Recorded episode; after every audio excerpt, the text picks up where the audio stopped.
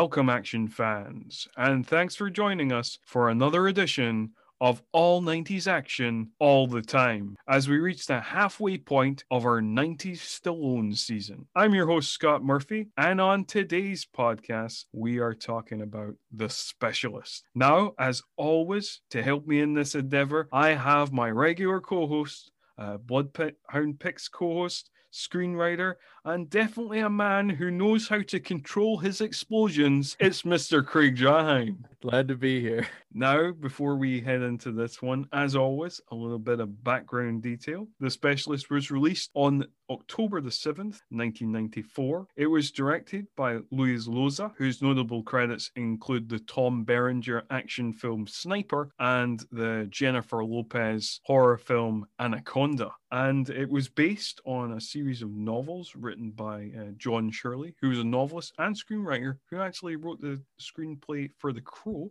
So an interesting fact about him. Yeah, I think he's kind of loosely based on those novels.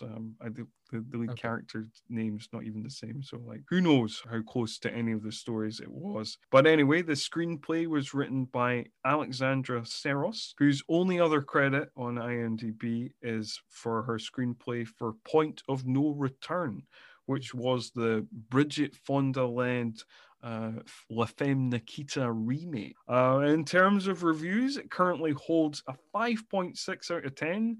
It doesn't have a Metacritic score for some reason. 7% on Rotten Tomatoes based on 29 reviews. That's some good stuff right there.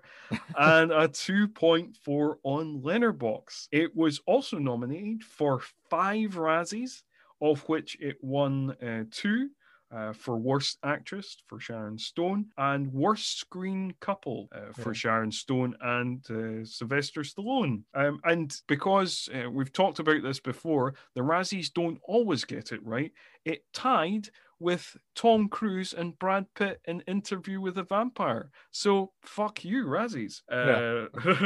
However, despite its critical slating and its Razzies winning, it made $170.4 million at the global box office off a $45 million budget, making it, wait for it, Stallone's second biggest hit at the box office in the 1990s, only behind Cliffhanger. And it was also the 16th biggest film of 1994, sandwiched in between Maverick at 15th and Legend of the Fall at 17th. The Specialist, Craig. Had you seen The Specialist before? So I had. I know we talked about this outside of the podcast. So all the rest of Stallone I've seen multiple times, but yeah, this is one that I know I've seen, and watching it this time, I just can't remember anything. So that's that's the point. It's quite forgettable. Is that I could even have documentation and video camera of me watching it from years and years ago and be like, so I'm there, but yeah, I just nothing. It just went in one ear or and out the other. Yeah, I kind of feel the same. Like, so I remember when I was probably in my teens that I definitely caught this on television, and I feel like I might have seen parts of it on television. I feel like I've only seen it once all the way through, and then I've before this, and then I might have seen parts of it over the years on telly while kind of channel hopping, the opening and the ending kind of feel familiar. So I was like, maybe I've kind of caught that over the years a couple of times, but I feel like I've only actually, before watching again for this, I think I've only actually seen it all the way through the one time. And I know it was, I don't remember renting it out, so I'm pretty sure it was just on telly. Yeah, even the minute watch. So I watched it last night, and when I woke up this morning, I was still with my notes and everything. What was the order of the scene? So he's listening to her for a long time. He's just kind of watching her for a while. This movie. Yeah. I mean, this movie's called The Specialist, but it could be called Phone Sex the Movie. Yeah. Given how much time is given to that particular activity, I was just kind of, we just have breathy phone calls between Stallone and Stone. I think, I mean, part of the reason this was made is just because that's fun to say, Stallone and Stone. Yeah. Yeah, it was just, oh yeah, Sharon Stone, she came off because Basic Instinct was before, right? I'm guessing. Yes. So okay. Basic Instinct was 1992. Like basically, yes.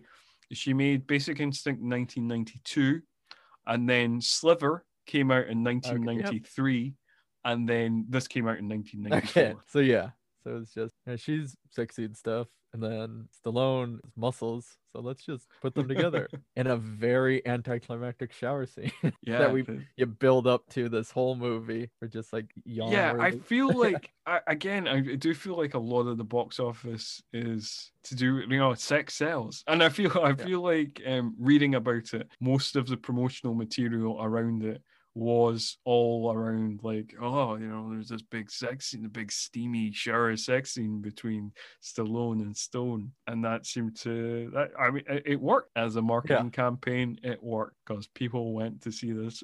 I was really surprised to find out that this movie made more money, like at the time of release, made more money at the global box office than Demolition Man. Yeah, which is by far way more, you know, superior. I mean, I'm sure Demolition Man has made more money than this movie now, because like it was probably, you know, because people, I feel like people generally don't remember this movie, where obviously, you know, Demolition Man has become this like cult classic with this kind of large following. No, exactly.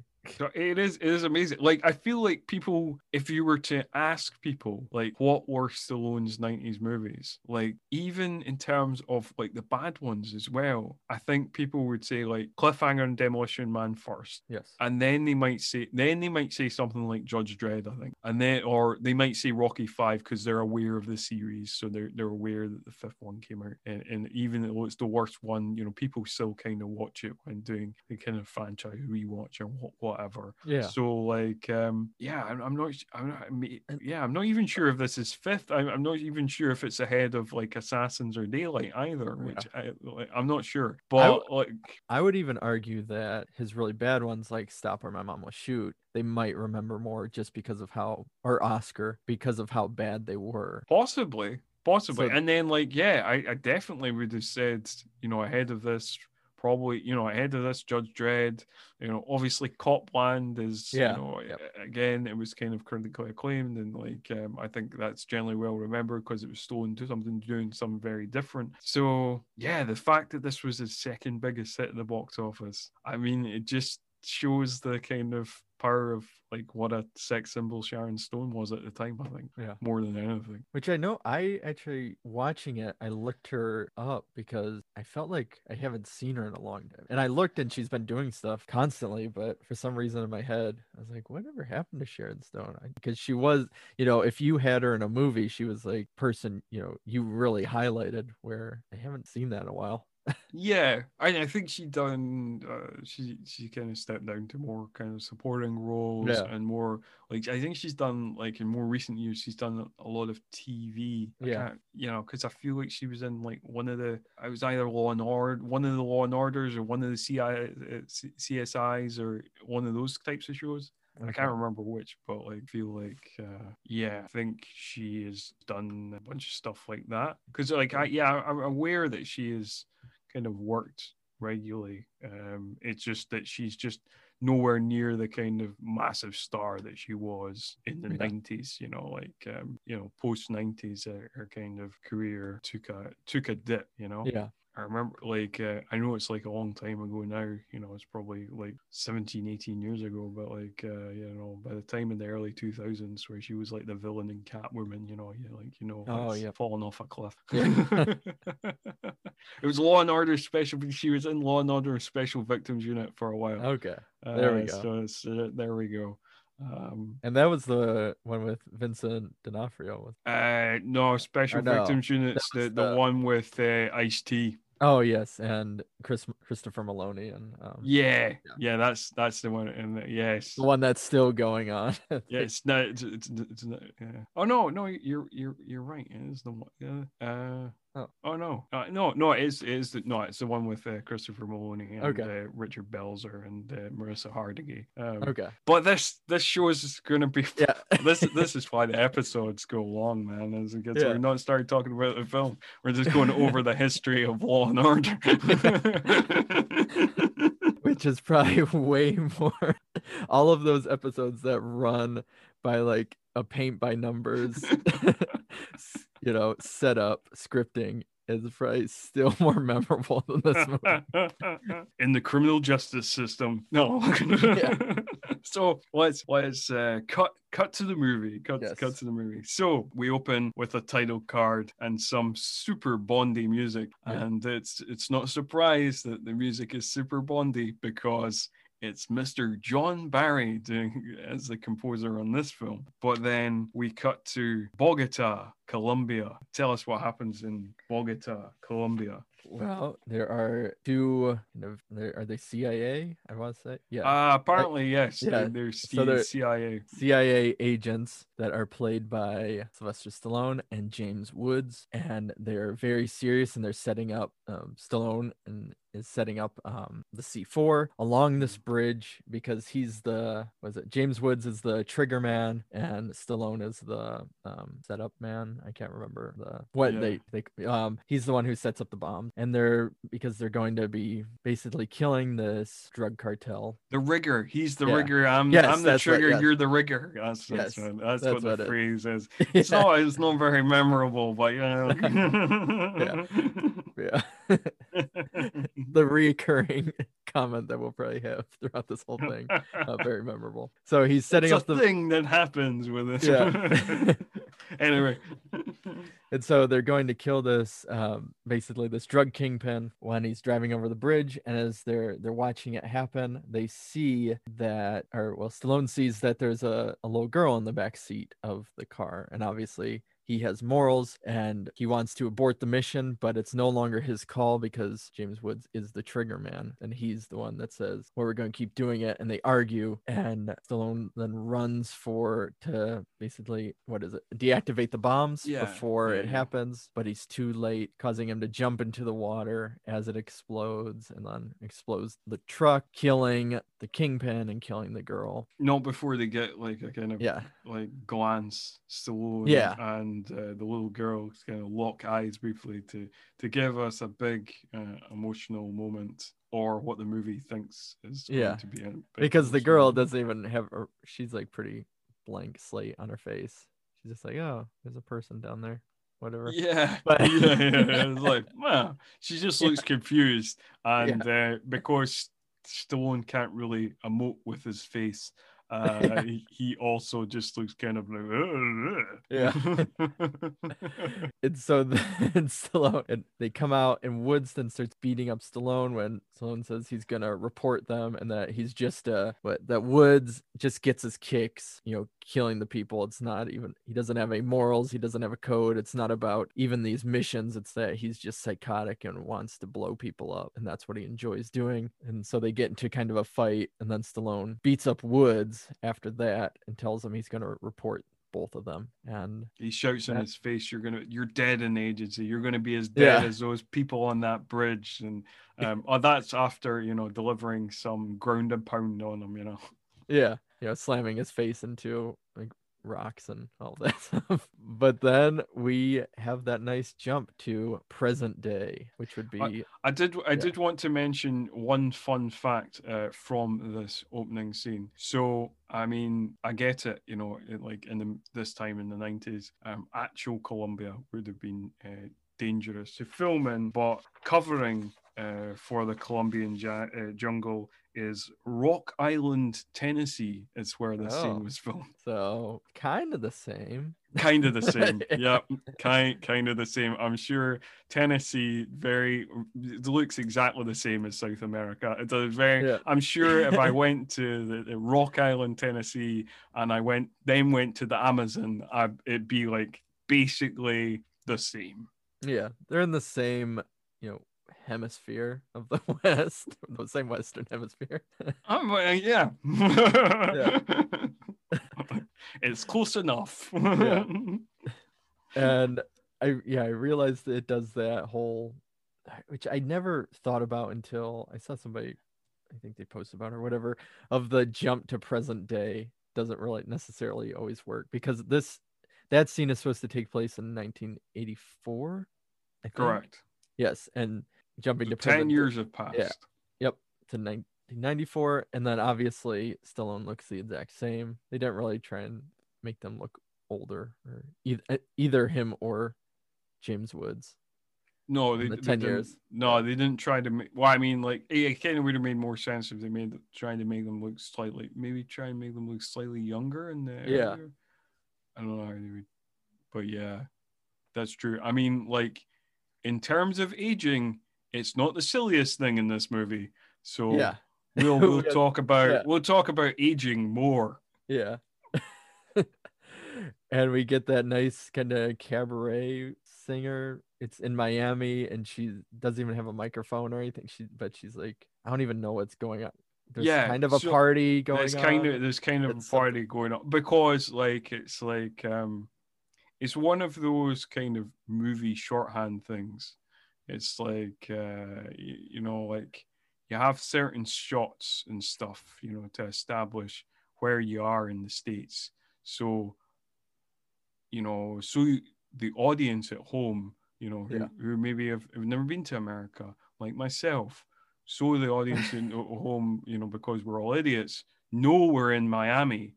There, of course, everything will be drenched in neon, and Latino music will be playing. So I was like, Miami, I see. Yeah. And there's pools, and, you know. And exactly. Now I know. I didn't know before, like, could be set anywhere. But, like, I definitely know I'm in Miami now. So that's cool. Yeah. That's what we need to do, is just make a movie set to look like that, and then have it be, like, Minnesota or somewhere. You know, you just change it all up.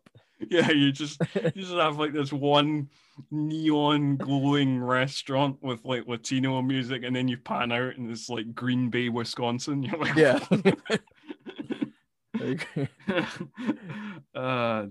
Okay, so, what's happening in Miami? Yeah, so in Miami, that looks like, you know, somebody who watched Scarface a couple of times. Or episodes of Miami Vice, basically. Yes, we get to see, you know, our hero, I guess, which there's a bunch of information. Apparently, if you go onto the Wikipedia, there's a whole plot and story behind this buildup, but we don't really get any of that. So just going based off of the movie itself, we find him with his computer going to a payphone, plugging it in, hooking up to the internet, in 1994 internet, to some forum that says hi lonely, call this number. And he calls, and he talks to a voice, which is very clearly Sharon Stone. That doesn't need to be spoiled or anything. Who they've been talking for some time, apparently. They've established a repertoire rapport, and kind of attraction to each other's voices. And she wants him to kill 3 people who killed her parents when she was a child. And he still doesn't want to do it. He said, go to the law, or you got to go about it another way. My skill set doesn't really work with these type of killings. So he's a hitman now. We can kind of establish that, and he's one that still has a code and sense of that. He only do certain hits that he wants to do, I guess. But he keeps talking to her because of her voice, and he likes it. And she wants a bomber because bullets aren't precise. Yeah, I guess. I mean, could have hired a sniper, maybe. I don't know. Yeah. But, you know, bombs famously precise, because like that's the whole thing of the movie. That's kind of the whole gimmick of the movie, that he does controlled explosions that only kind of kill the target. Actually, another kind of thing of like, you know, things that are happening at the time in terms of other movies. 1994, year of the bomb. Because like there was this movie, there was Speed, and there was also that Jeff Bridges movie, Blown Away. Oh yeah, with Tommy Lee Jones. Yeah. Tommy Lee Jones, Jeff Bridges. Yeah. So Bombs, 1994. That's all it was all about. Was it that? When did the Oklahoma City bombing begin? I think that was either the same year or the year after. It was. I'm looking at 1995. Oh, okay. So, 95. So there were bombs on the brain that led up to that. Okay. But yeah. So apparently he, because of his guilt, which is never really, it's talked about obviously in the script, but you don't really see it. The guilt of killing the child.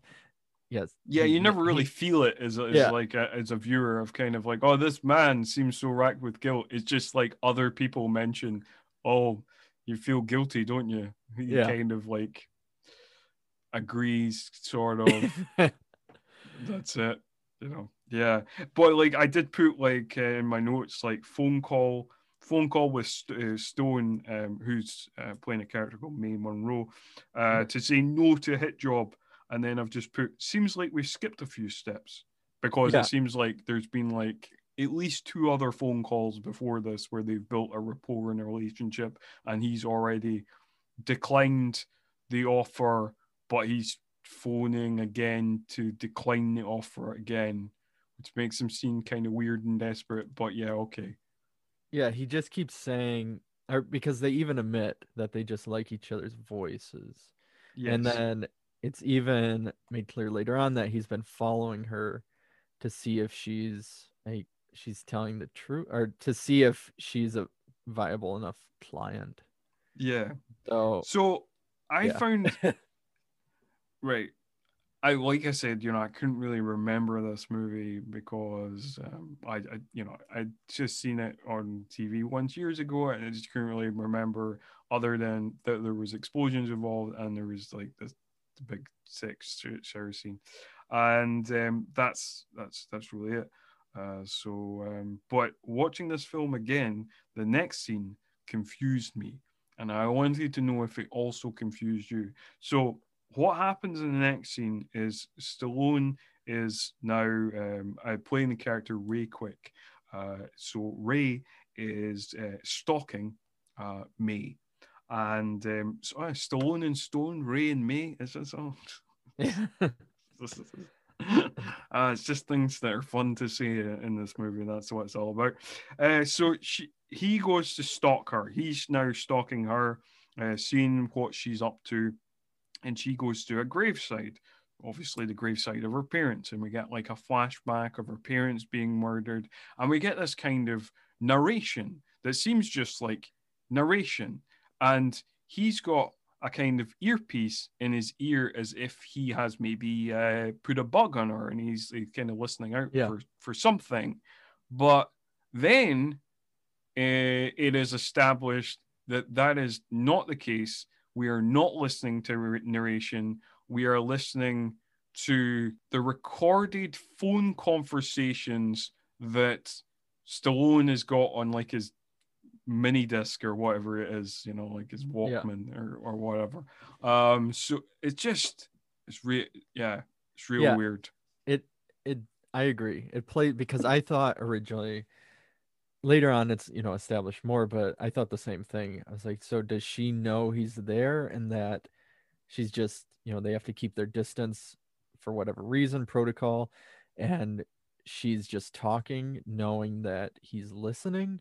And then, yeah, that's kind of what I thought. I was like, is she just like talking out loud, or like what's going on here? Or is this narration we're just hearing as an audience and he's listening out for something else? Then it's kind of established that no, while stalking her, he also listens to their previous phone calls, which he's recorded, which isn't creepy at all. No, I mean, he does everything listening to those phone calls. He works out. He's just, I mean, most of the first half of the movie is him just like walking around, staring at her or listening to those phone calls. Yes, we get lots of exciting listening back to recorded phone calls action as he kind of piningly looks on at a distance to everything that Sharon Stone's character Mae is doing. Yeah. Or Mae / Adrian. We'll get into like how she has like an alias. So yeah, I've just realized that like her alias is Adrian. Like they really missed a beat there where like they could have. I suppose like Stallone's character knows her and Mae, so we couldn't really have Stallone shouting Adrian at some point in the movie. Yeah. But, yeah, we I feel like we should have. You know, but anyway, moving on. We cut to more kind of Miami action. Like we're at a big party. There's more neon. There's more Latino music playing, and we're introduced to the kind of villains of the piece as well. Which Mesa basically tells him that, well, if you're not going to help me, I'm just going to do it myself. And I know I have a plan, or I know how I'm going to be able to get close to him, or stuff like that. And he's saying, and the whole time he keeps saying, no, stay away. Even when he agrees to do it, he's like, you need to stay away to make this work. I don't know. But she doesn't listen and goes to the party. Yeah. And then, yeah. So like our main villains, I mean, like, Joe who's played by Rod Steiger. He's only really briefly introduced, but we're more kind of fully introduced to Tommy, as he's called, and then who's played by Eric Roberts, and also we are reintroduced to James Woods character Ned Trent. Yes, and they're having like a little argument about like him getting paid. Like Trent wants his money. Yeah. I like there's the whole part where, so he gives them some money and he goes, what is this? This is a tip. This isn't what you owe me. And so this is a tip for her, or like, would you pay her? And he like throws one of the waitresses this stack of, you know, all this money. And then she brings it right back. Apparently. Well, yeah, like she brings it right back because Eric Roberts' character just kind of beckons her back, just kind of goes like, you know, get because back with that. Yeah. He gets what he wants. He makes that clear too. Yeah, he always gets what he wants. Thank Eric Roberts. So as I mentioned before we started recording. So Eric Roberts' character and Rod Steiger's character, both Latino characters, apparently. We'll get on to Rod Steiger's performance later on, but seems weird that they, particularly because this was directed by, you know, a Hispanic director. You know, he comes from Peru. You know, like it's weird that they cast these actors, you know, notes for Hollywood, just because somebody has an enthusiastic love for fake tan does not mean they are Hispanic, Latino, whatever term you want to use. But realizing this, that they also directed Anaconda. They have that whole John Voight does that absurd accent, and that takes place. That is also like that is an accent as well. Yeah. Yes, that is true. That Mr. Llosa doesn't seem to care about authentic. I mean, despite his own heritage, doesn't seem to care about authentic Latin American accents or something. I can't even remember what John Voight's supposed to be. He's supposed to be from like Panama or something, or like it's like Panama or Paraguay. Paraguay, I think. Yeah, I think you're right. I think it might be supposed to be Paraguayan, which is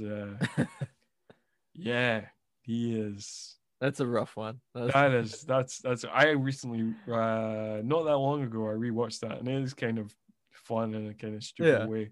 One of the things I noted about that when rewatching it, I was like, that's a real easy paycheck for Eric Stoltz. He just spends like half the movie in bed. I know.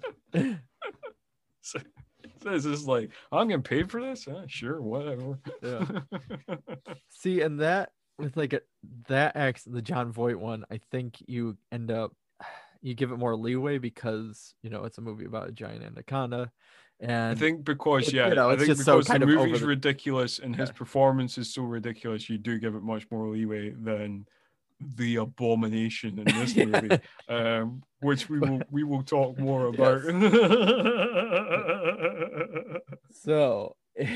So Tommy, he sees Adrian / May, and obviously because he gets what he wants, he decides to walk over there and flirt with her and make sure that she knows he gets what he wants. Like, he's very forceful about all of it. So there's no like wooing or anything. He's just like, you're gonna come with me.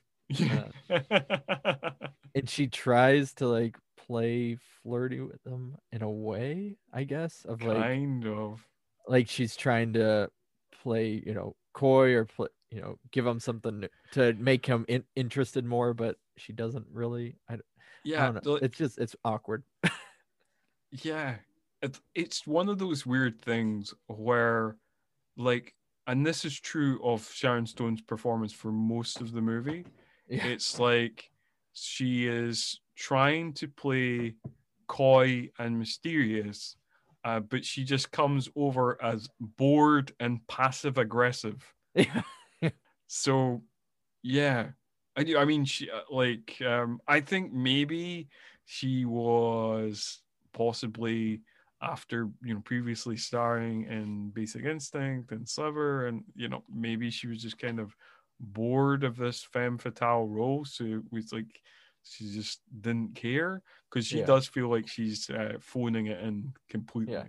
Her, I mean, Stallone's bad too, but I think her out of everyone and a lot of the cast, for at least we will talk about more, feel like at some point they're kind of phoning it in, except James Woods later on. But but she's kind of like the top one out of it. Like, she's just like there collecting the paycheck and reading the lines type of thing. Yeah, for sure. Yeah, then we get a couple of scenes to try and kind of ground Stallone's character Ray Quick and kind of enter into his life. We get like one random scene that doesn't really need to be there. A couple of random scenes that don't really need to be there. There's one random scene where it's just like, it cuts to him for like all of like a minute, where he's just sitting around in his secret warehouse bunker, looking broody with his cat. And then that's all that happens there. And then we get this like kind of random scene. Now, obviously Stallone's kind of famous for like doing like rewrites in movies and kind of influencing like the productions of movies, trying to get his way on things. And I feel like what happens kind of next is maybe one of those scenes, because in the course of the movie, because he is a bomb expert and everything, he's just like setting off bombs. So he's basically just pulling the trigger on bombs, like pressing the button to let the explosions go off. So we don't really need an action man in this role. Yeah. So this scene where he like beats up some random punks on the bus just feels like very much inserted to kind of suit Stallone and be like, look, he's an action guy. He can kick ass. Yeah. I'll agree. It feels like they're just trying to make things more exciting, and so it's like these punks are, they're messing with a young girl, obviously, and then he offers his seat, or Stallone offers, or I guess I'll say is Ray offers his seat to, a woman who's coming onto the bus to sit down, and she's obviously looks tired and just got off work or whatever it may be, and one of the punks takes the seat and then is not going to give it up, so he hands her his sunglasses, says hold on to these for a second, and then beats up the three men, kicking one of them out the window, and gets his sunglasses back, which has me go back to, so because he's supposed to be the specialist, this hitman and all that, but he's never discreet. Like, he's very clearly in a lot of the scenes. He doesn't try and hide his face or anything. Like, if anybody tried to do any sort of investigation, like, oh yeah, he was there, just showing his face around, you know. Yeah, that is very true. Yeah, he's just kind of kicking back. He's not very stealthy, like, you know, particularly in the many stalking scenes that we get. He's not particularly stealthy or anything. He's not like hiding behind things or like kind of using any sort of cover or anything. I mean, there's times, there's times where he's about 6 feet away from her. You know that you're like, I mean, that is terrible. If you're like, I mean, what kind of CIA training is that? You know, like if you were trailing a suspect like that, you know, they could just be like, you realize I can see you're like across the street from me. I can see you, right? You know? I mean, it feels like I don't know, and it's, you know, this whole movie takes itself so seriously, and so do most of the cast, but it feels like something that would be parodied in a sketch, in like sketch comedy, where, you know, somebody's saying, oh, we could see you. No, you can't. And, you know, they're pretending to hide behind a bush or whatever it is, type of thing. Yeah. So like you say, like part of the problem of the movie is like, apart from, well, the many issues in terms of the script, the acting, the pacing, whatever. One of the issues is this kind of level of self-seriousness and how the movie seems to think it is this kind of body heat style neo-noir with some added action. Yeah. And it's like, you're not though, right? You realize you're not? No, obviously not. Yeah. And I know we talked before that there really isn't, you could change up the cast, which I'm sure you'll want to get into, but there really isn't like a good version of this film. Whereas so many of the other ones we've talked about, well, not the past couple weeks because those are decent, but it's been like, well, if you do this or this or this, maybe something genuinely good could be made out of it. And this one, I think it would be the same type of, you know, kind of blah movie that is. Yeah, like, because it would still have the same script issues. It would still have probably the same pacing issues. It would still have the same kind of tonal issues of being like, you know, you should have made it how you know, in the same way, with the same spirit you made Anaconda. You're like, you know, this is a trashy film. It knows it's a trashy film. You know, like, you should have more leaned into it more of like the trashy erotic thriller elements, the trashy action elements, and like, yeah, if like, I don't think it would make it a better movie. Like if it had like more gratuitous explosions in Unity, you know, but like it might make it like a more fun movie. Yeah, I agree. Yeah.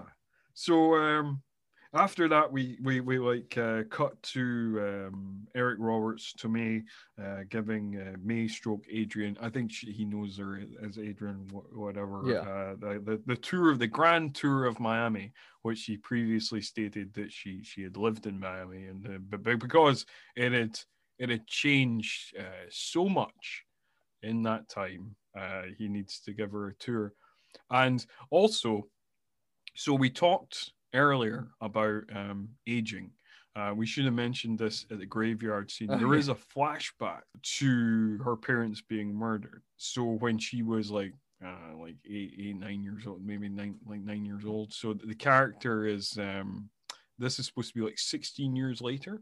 So the character is supposed to be in her early 20s. She's like, it seems. Okay. Sharon Stone at the time was 36. And Eric Roberts at the time was 38. And yet in the flashbacks, Eric Roberts, 16 years previously, so even further back, 16 years previously, exact same, looks exact same. So they should have just cast, you know, somebody to look like him, but younger. That's what, you know, or something at least. Yeah. But like, even that, you know, even it's still problematic because Eric Roberts and Sharon Stone are so close in age. Yeah. So still, you know, it's like, oh, so he killed her parents when she was a kid, and they clearly look of a similar age. Yeah. That's so, like, I mean, in my kind of fan theory for this film, Eric Roberts' character, vampire. Yeah. Who can only be... that's why it needs to be explosions. It can't be a gun or anything. Yeah. Because famously, vampires... explosions are the only way to kill a vampire. I think it's in Bram Stoker's Dracula or something. Is it? It's in one of the... yeah. So you know, it's established in the mythology somewhere. Yeah. So there we go. To me, is vampire. Maybe that whole family, maybe the Leon family are just all vampires. Yeah. Who have been running Miami crime for the previous 200 years or something. There we go. So yeah, it's there's many silly things in this film, but I definitely find that one of the silliest. Just being because that you constantly think about it. You're just like, what? He killed her parents when she was a kid. That doesn't add up at all. I mean, I'm definitely there's no suspension of disbelief here. Yeah. And that's so the trouble with this movie too is that there's just up until I even want to say that, there is some explosions before and some hits laid out, but up until that, the hour mark, this thing just feels like it's a series of scenes of Ray stalking Mae/Adrian, who is now with Tommy or Eric Roberts' character to try and get, I don't know. It just feels like we're just watching a series of scenes to lead up to a movie. Well, I mean, yes. And I think, again, part of the problem is the tonal thing of everybody seems to be thinking this is some sort of gritty film, but it doesn't feel like a gritty film. And then it feels like a lot of people are phoning in performances. I mean, generally, it's the 90s. Of course you want Eric Roberts as your sleazy action villain. But he's not even, you don't even get full Eric Roberts. He's not, he's a bit of a sleazeball, but he's definitely not one of Eric Roberts' most fun, sleaziest performances. And he just feels very dialed in, very kind of bored. And we even get not long after this, we get there's a scene where Tommy and Mae are making out in a car, and then Stone just walks by, and then Tommy comes out, and he's raging, and there's a big kind of confrontation because and this is the one scene they have together. Again, it feels kind of shoehorned in just so they can have a scene together. And then Eric Roberts' character pulls out a knife, and Stone just looks bored. He's just whatever. And Eric Roberts isn't really leaning into it either. So it feels again, there's just this kind of weird lack of tension, and even these kind of violent moments where somebody, a man is holding a knife to another man's eye, and yet you're just kind of I'm sure he'll be fine. He'll probably just walk away. Oh, look, he's just walked away. Cool. Yeah. Yeah, because that whole thing is him saying, oh, you're looking at her, or do you want me, or whatever. And, well, that's kind of the point that's supposed to turn Ray or Stallone into being okay, I'm going to finally do this job. Yeah. For you. Which it comes out way later too. It feels too long for him to finally agree to do this job too. I don't know, or unless it just feels long when I was watching it. it was. It could have been 5 minutes. I'd have been man, I've been watching this thing for 50 minutes now. What is going on? And again, it just feels there's this phone call where Ray phones up Mae. And he's explaining, his rules, and this is his code that he kind of lives by. These kind of three rules that he's giving, for all his missions, all his jobs, whatever. And then again, it just doesn't feel kind of grounded in anything. It's just it, there's other, even in kind of silly movies, because I was thinking about something like The Transporter. It's like, you know, Jason Statham's character, Frank, he does seem like a man who lives by a certain code, you know, and he does, like, his rules feel like they matter, even though it's silly. And of course he breaks them all because, you know, like, because, you know, the plot wouldn't happen otherwise. But like, these just feel like arbitrary. Like, it's just like, I don't, you know, it doesn't feel like kind of like these are his strict rules, and we know this character, we know he lives by these rules, you know, like this is how he works. You know, it doesn't feel like that. It just feels like he's just saying things. Because it seems like they should have given us a scene where we witness him doing another job, or, you know, something like that. Because even talking about Transporter, that did where we saw another job that he did before, so we can kind of go, oh, I get it. So that's him doing it when he's like doing his official rules. And then now we're watching him do this next job. And his official rules kind of unravel. Yeah. So like, I feel like there should have been maybe a scene like that. Maybe even instead of the Colombia thing, like, you know, just I think kind of establishing like who this guy is. Yeah, no, I agree. And I also I think, you know, one of the entertaining things about this movie is there is moments of unintentional hilarity. So there, when Ray phones up to accept the job, like, Mae is fully clothed. Yeah. But then during the course of the conversation, she is suddenly in her underwear. Yeah.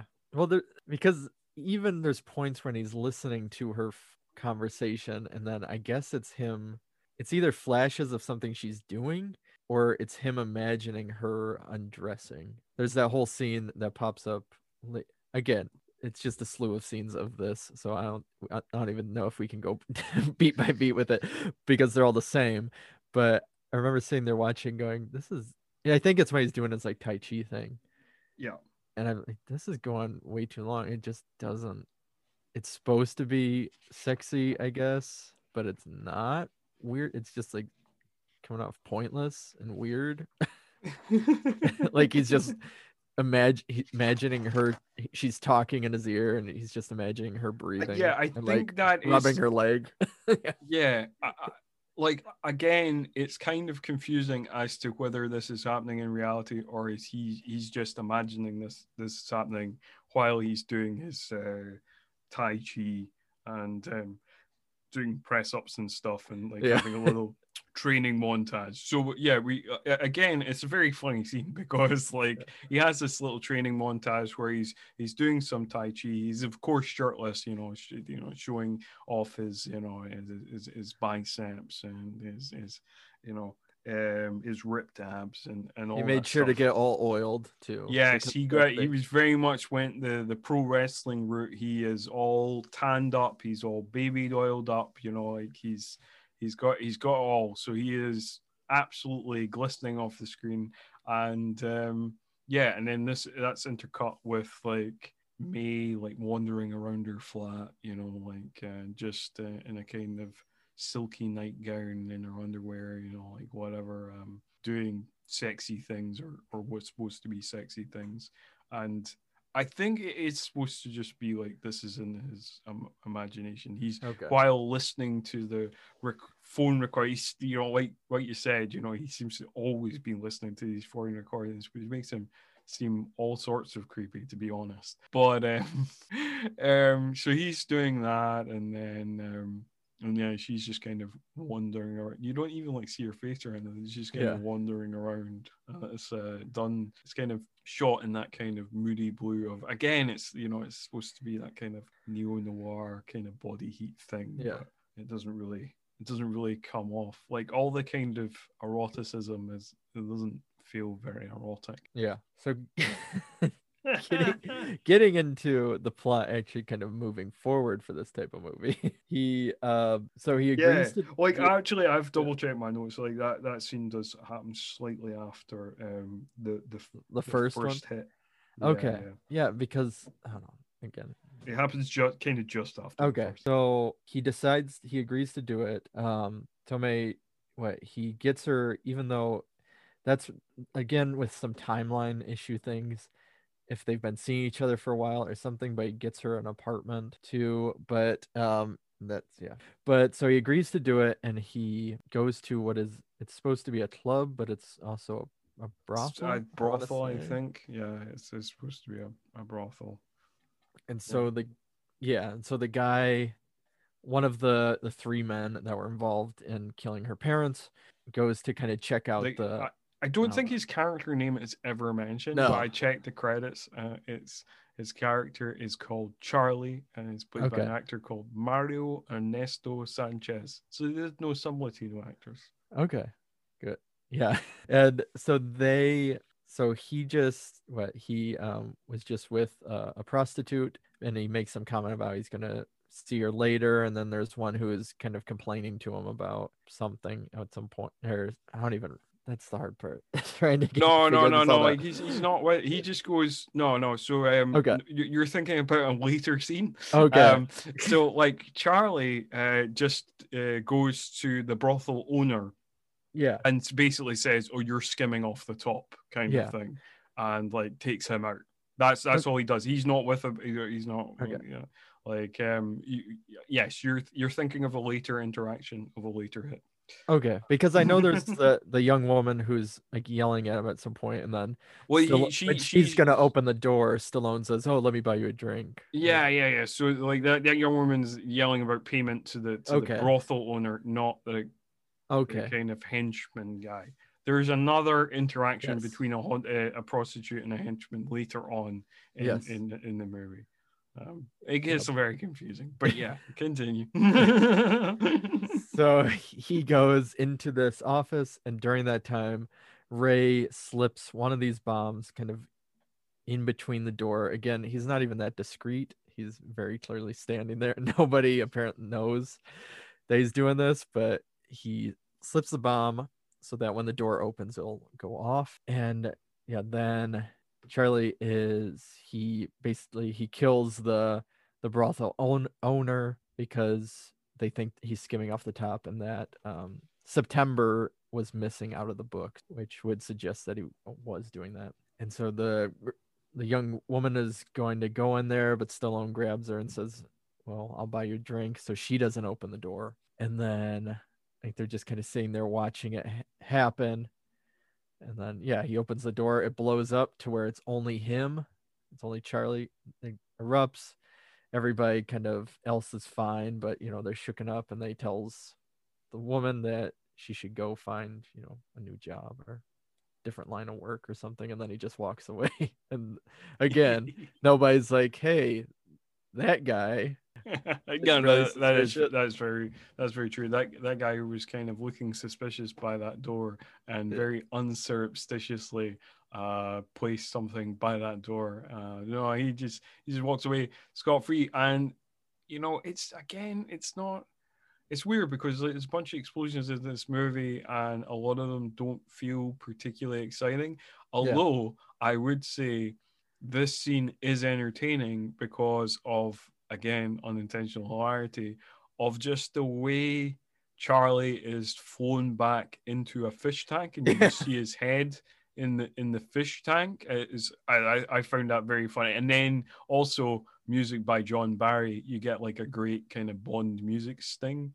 Yeah. No, I mean, the explosions are fun in the sense because it will show each one will show the bodies, kind of fly up or fly certain ways. They make sure to show these kind of the dummies fly around the explosions. Yeah. But yeah. Which doesn't make them, you're not like kind of, that's cool. You're just kind of like, well, that's funny. Yeah. I agree. Like that's all it is. And it's supposed to seem more intense, but it's not. And it's like everything else where, the lead up to the explosions, the lead up to the sex scene, it's just, it should be, it's on paper, like explosions and sex. That sounds exciting. And then it's all kind of yawn worthy.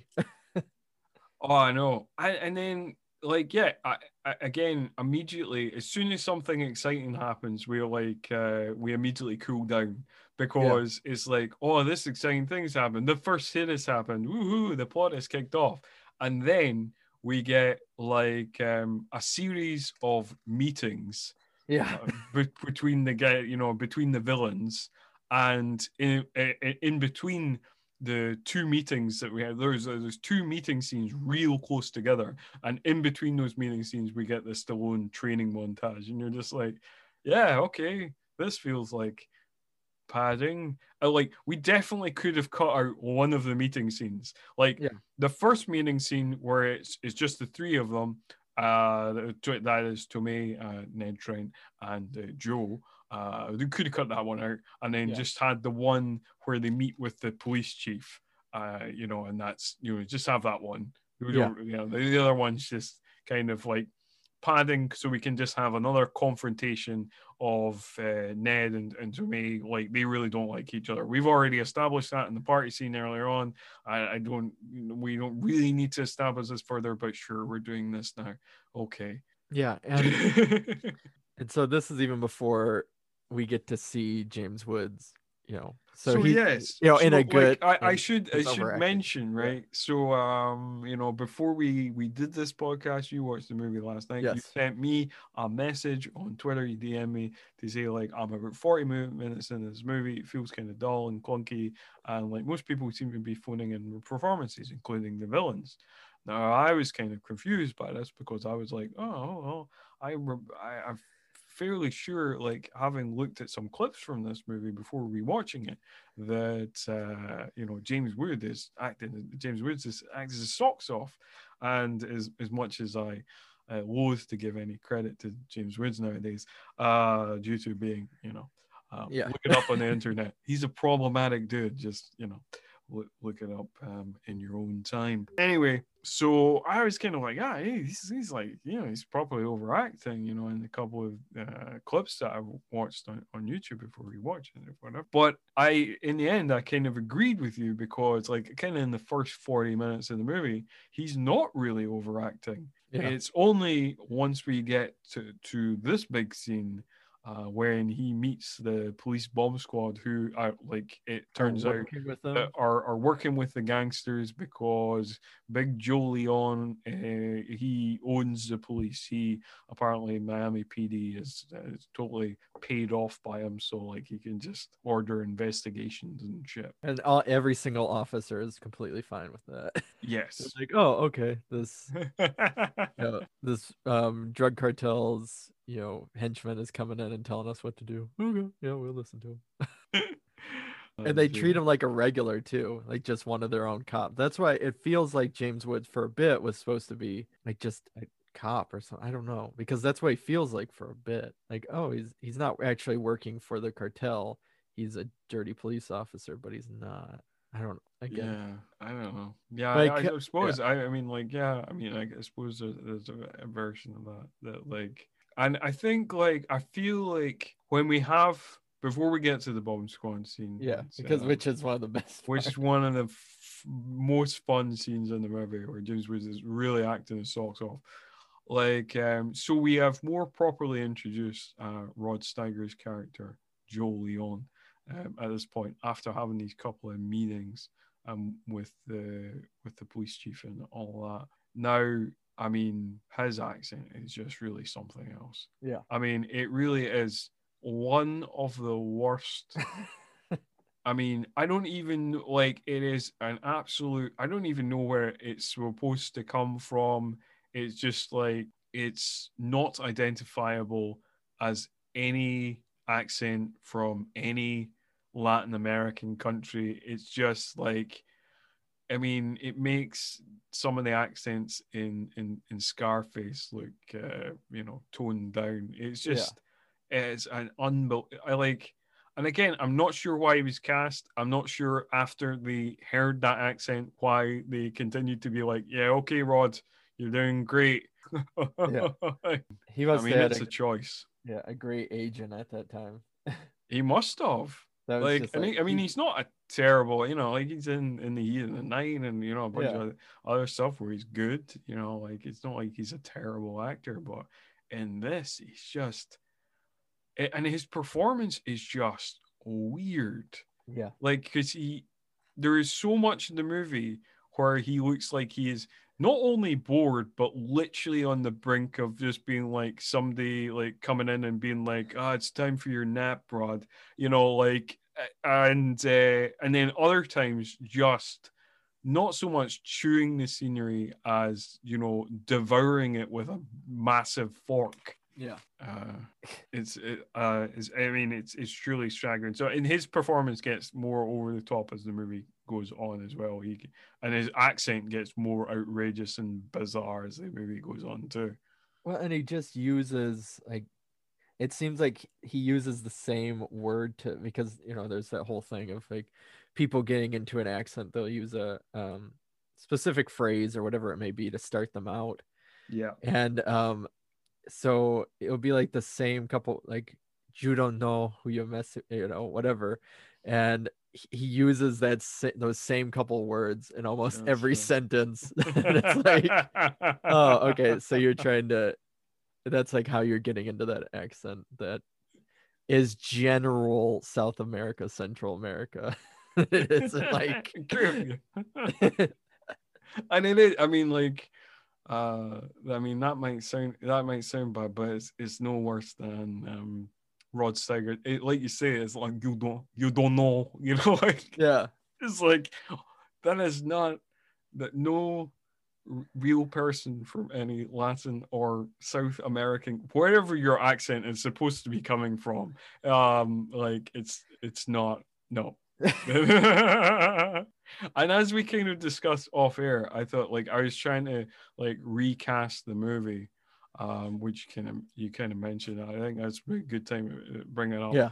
So like my recasting of the movie was Joe would be played by Naked Gun villain and also Can himself, Ricardo Montalban, and Eric Roberts' character would be played by Andy Garcia. I don't know what, like, I was looking up what Andy Garcia was doing in 1994. He made When a Man Loves a Woman. But yeah, you could maybe fit this in, I don't know.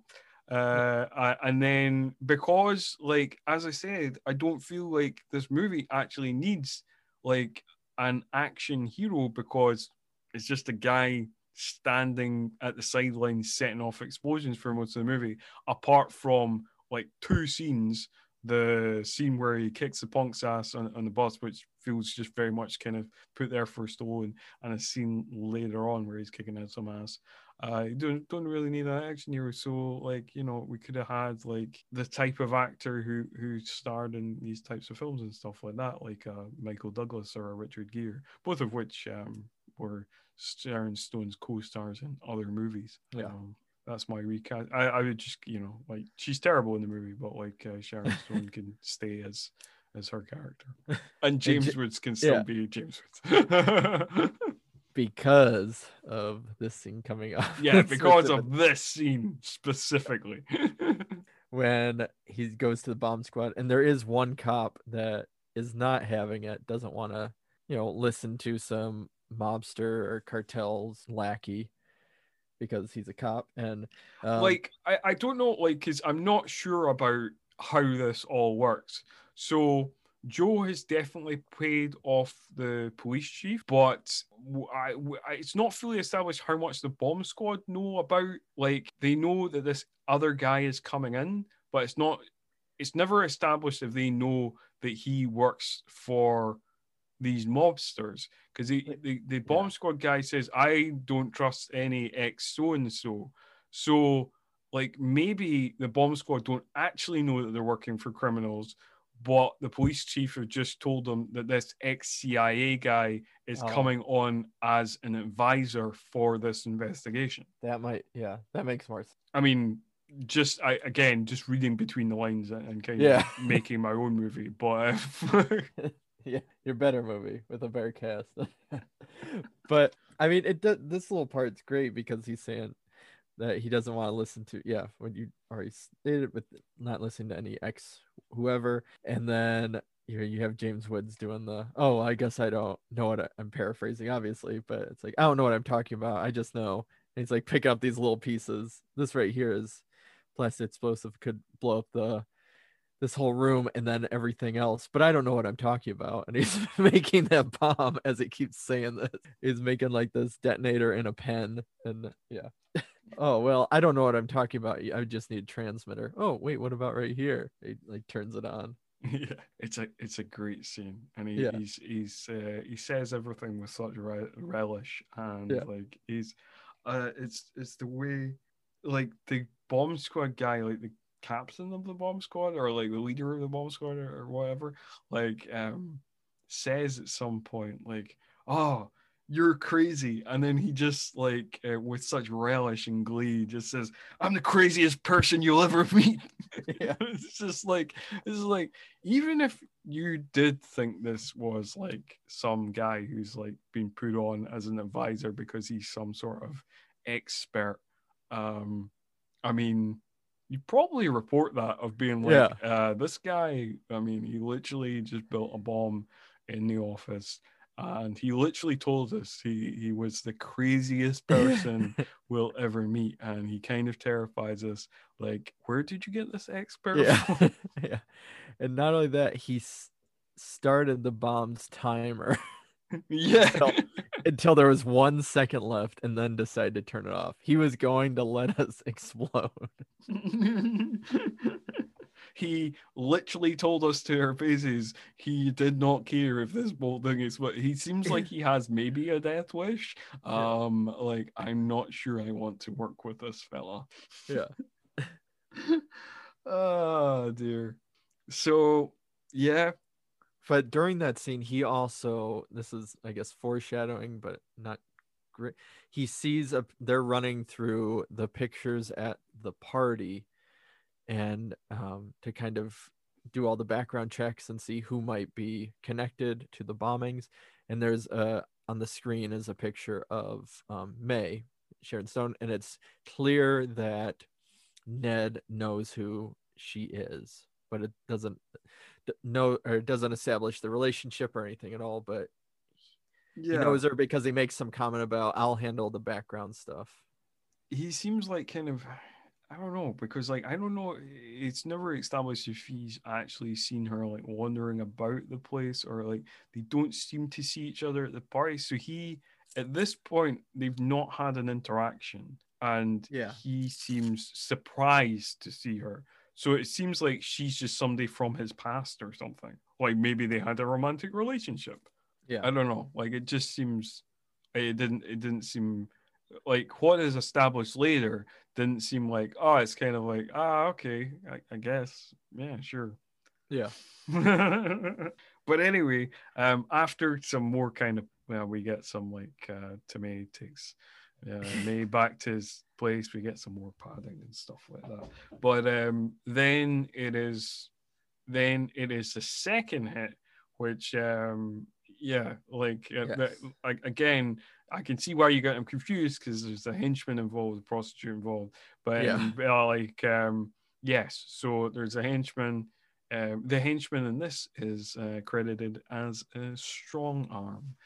That's the name of this character, and proving that they knew other Latino actors. So played by a guy called Sergio Dori Jr.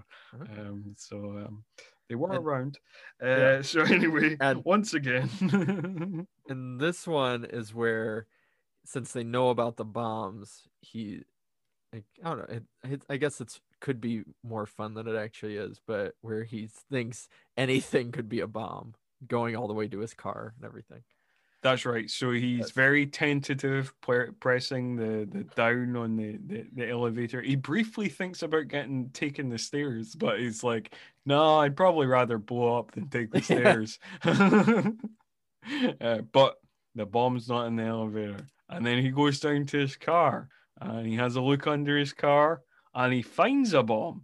He finds a grouping of dynamite under his car, you know, and he's like, I found a bomb. But he still feels like there might be a second bomb, so he gets a valet to start his car, and then starts his car. Okay, so no bomb there. So it's like, so he's got one bomb, there's no bomb there, so he thinks he's safe.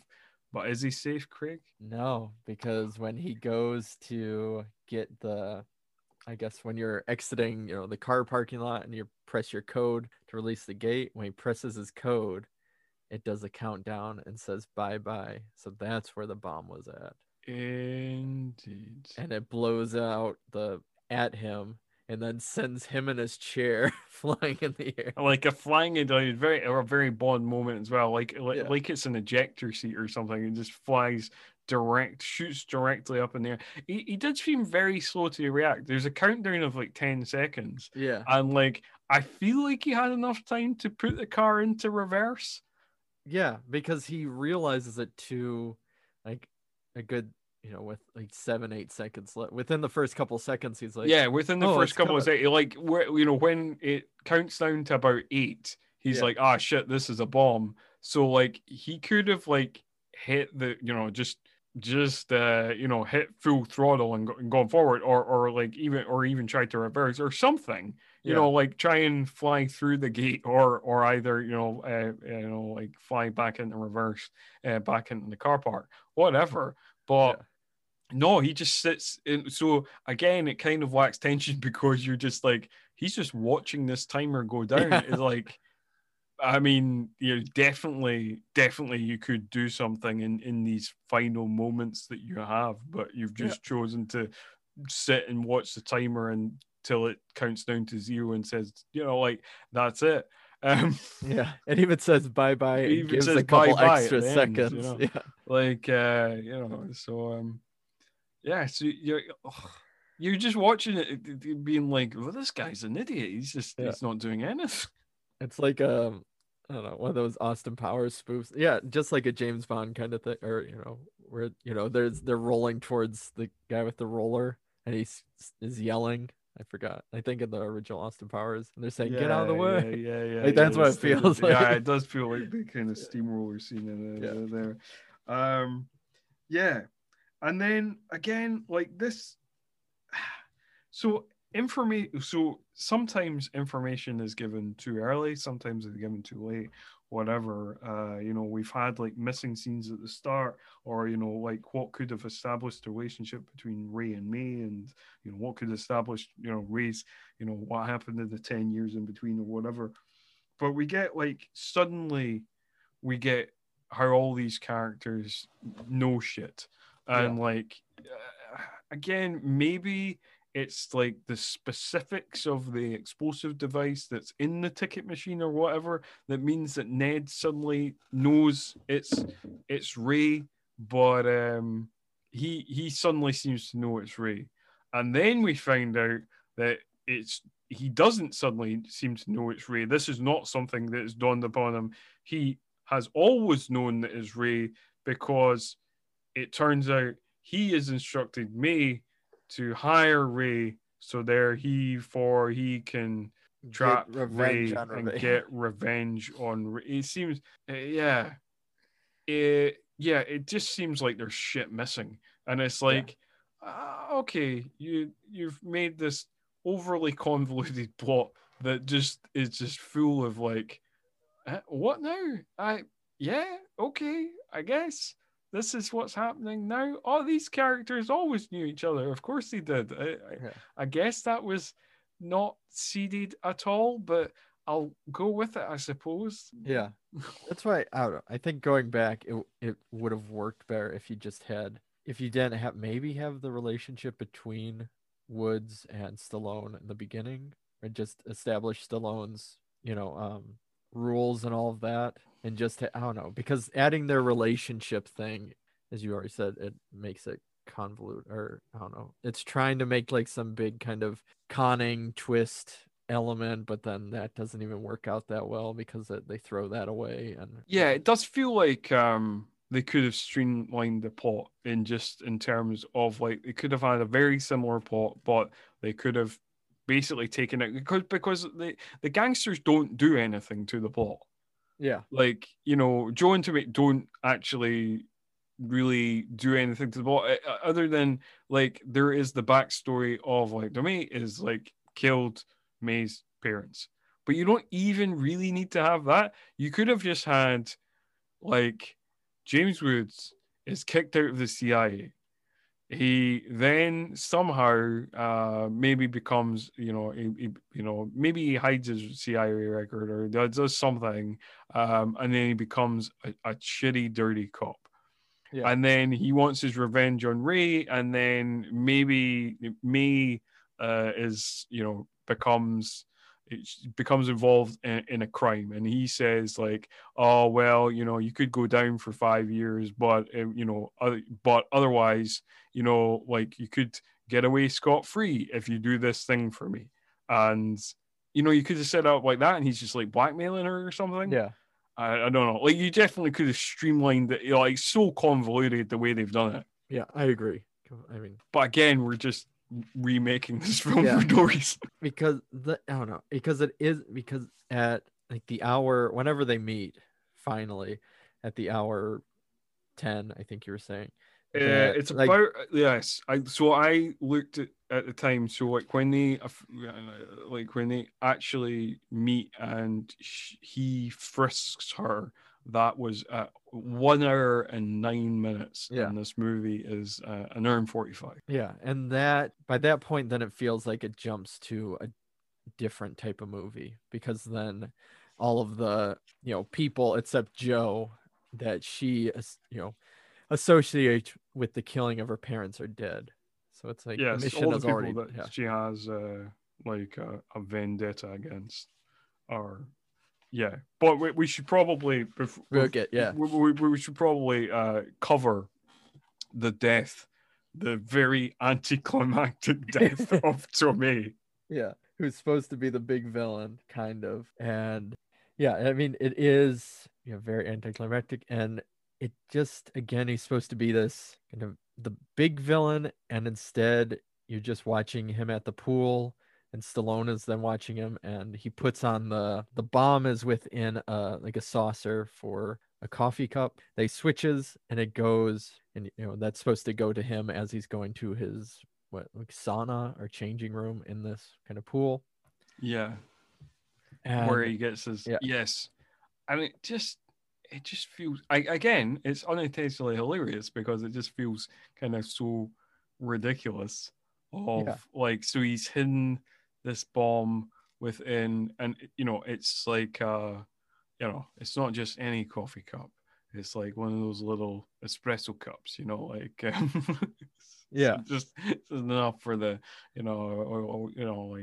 one shot coffee, and and then Mae comes into the changing room just to reveal her name, because she said at the start of the film she wanted to be like that was the last thing that he ever hears and sees of like her face, and then revealing her real name, because she's been Adrian to him up until this point. And but then it's just and you don't even unlike the other ones where you get the kind of entertainingness of like the body being flung backwards or whatever, or like something like kind of looking fun and silly.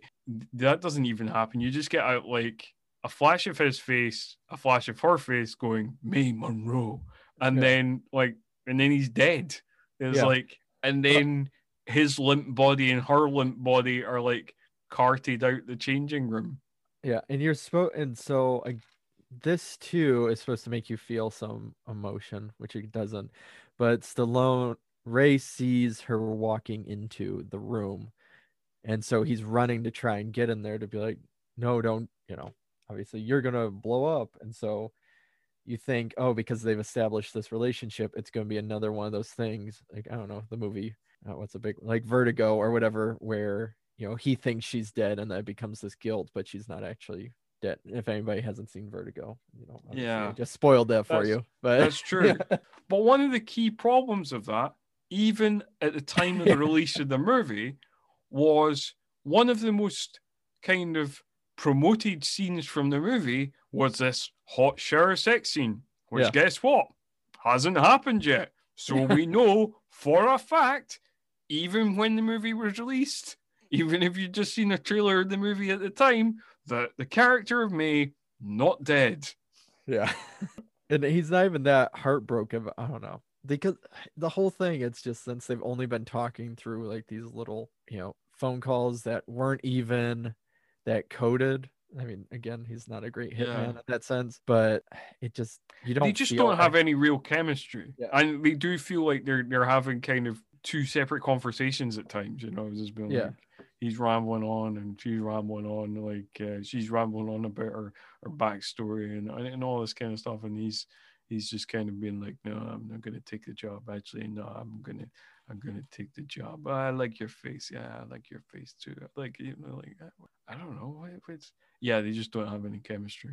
Yeah, and so obviously then Ned also thinks she's dead during it, and now this is kind of where Joe starts going into like switching gears, and he's doing his scene chewing because his son's dead. Oh yeah, no, like he's full.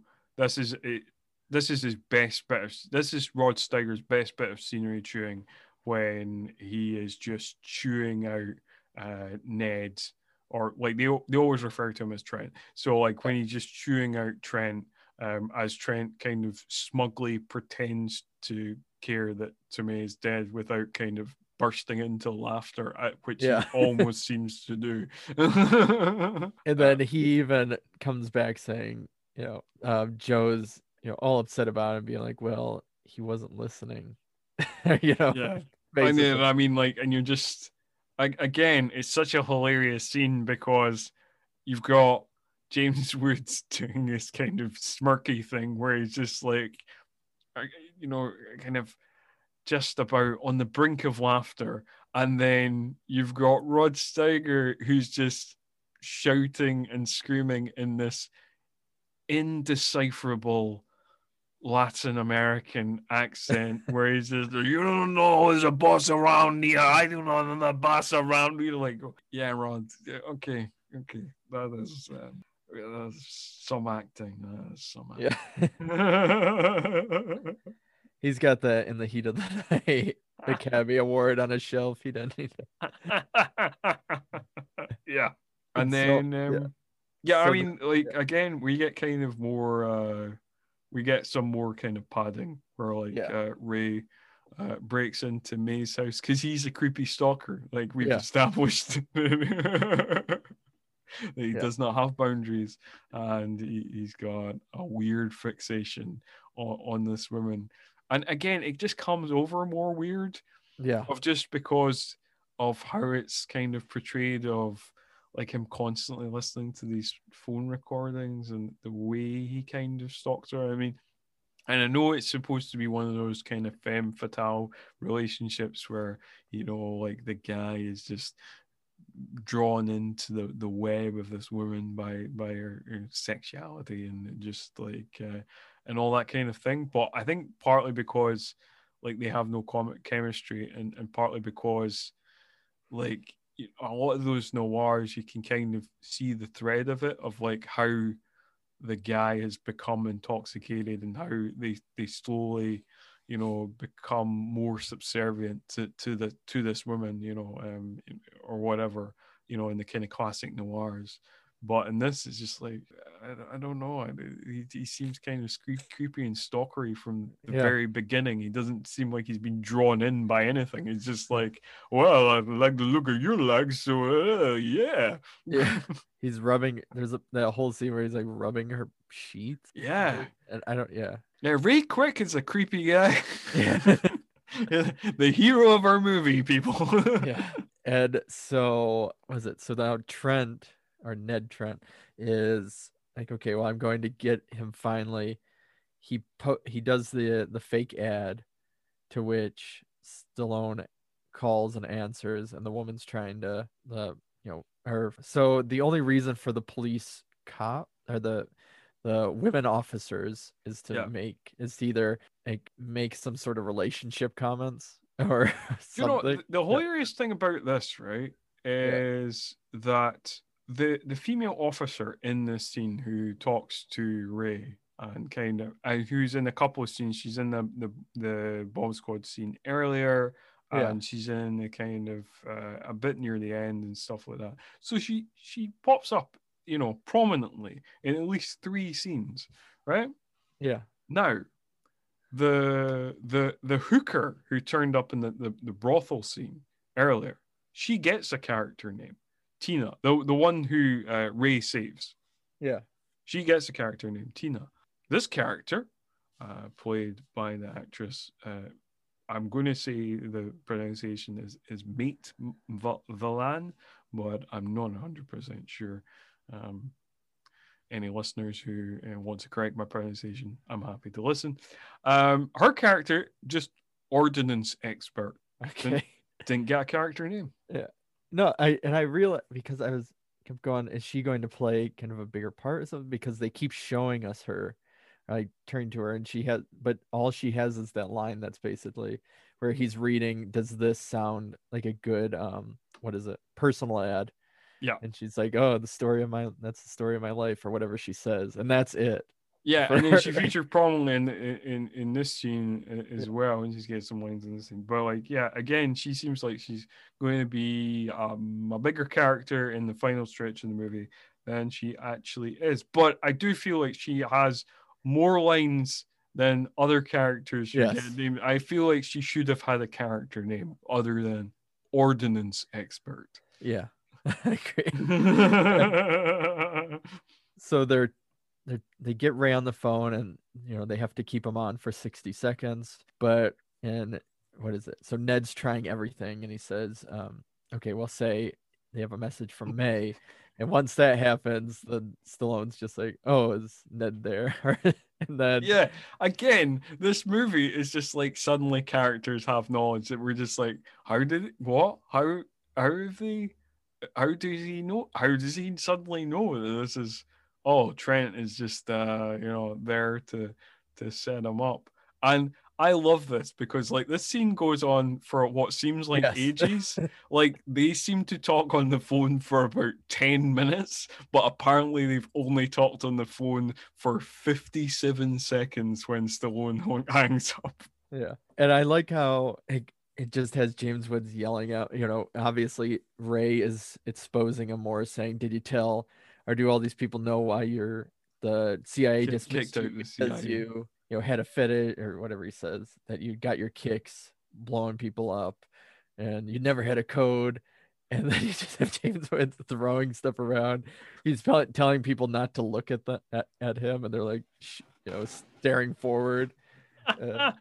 It's hilarious because like, he starts this scene like, "Oh, I'm totally playing it cool." And then when he like Ray is initially saying like, "Oh, put Ned on the phone," like he's like, no, and he's wondering about it, and he looks quite pensive and like quite thoughtful, and it's like it feels like this kind of game of cat and mouse of just being like trying to outthink each other, and then all of a sudden he just goes volcanic and he starts shouting things like, "I'll kill you! I'll vaporize your ass!" And he's just throwing shit about the place, and he just.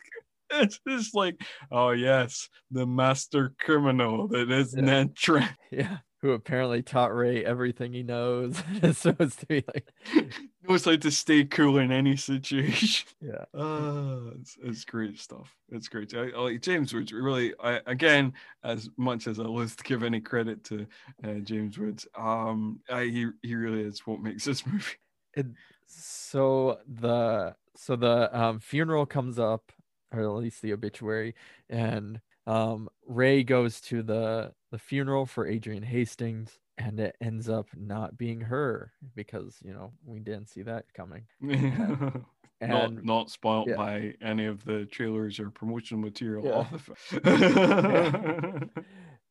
But then she does appear, to which she says she had to do that, for whatever reason, and he quickly pushes her against the wall. Frisks her very sensually, because this is part erotic thriller kind of, and it's coming up the moment this movie has been leading to, of these two characters that we apparently have been wanting to meet for so long. Tension. We have longed for them to meet. But before we get to the infamous shower scene, we should talk about one more thing before we get to that, which is more James Woods action of like he stops by the funeral as the funeral procession are walking out with the casket, and he waves a gun in the priest's face and says, open the fucking casket. Yeah. And then they open the casket and he just sighs and goes, oh, bitch. Yeah. And like the confused look on the procession's face. Oh, the unintentional hilarity. Yeah, and during the funeral, they're talking about this woman, that the woman that actually died, and how great she was, and like helping orphans, you know, all this stuff. Oh, that's right. You know, like all these orphans, all these, you know, like Cuban immigrants and stuff like that. You know, like helping them out. You know, get their start in America. You know, like she was a great lady. Was Adrian Hastings? You know. The real, whatever, but I again, more hilarity.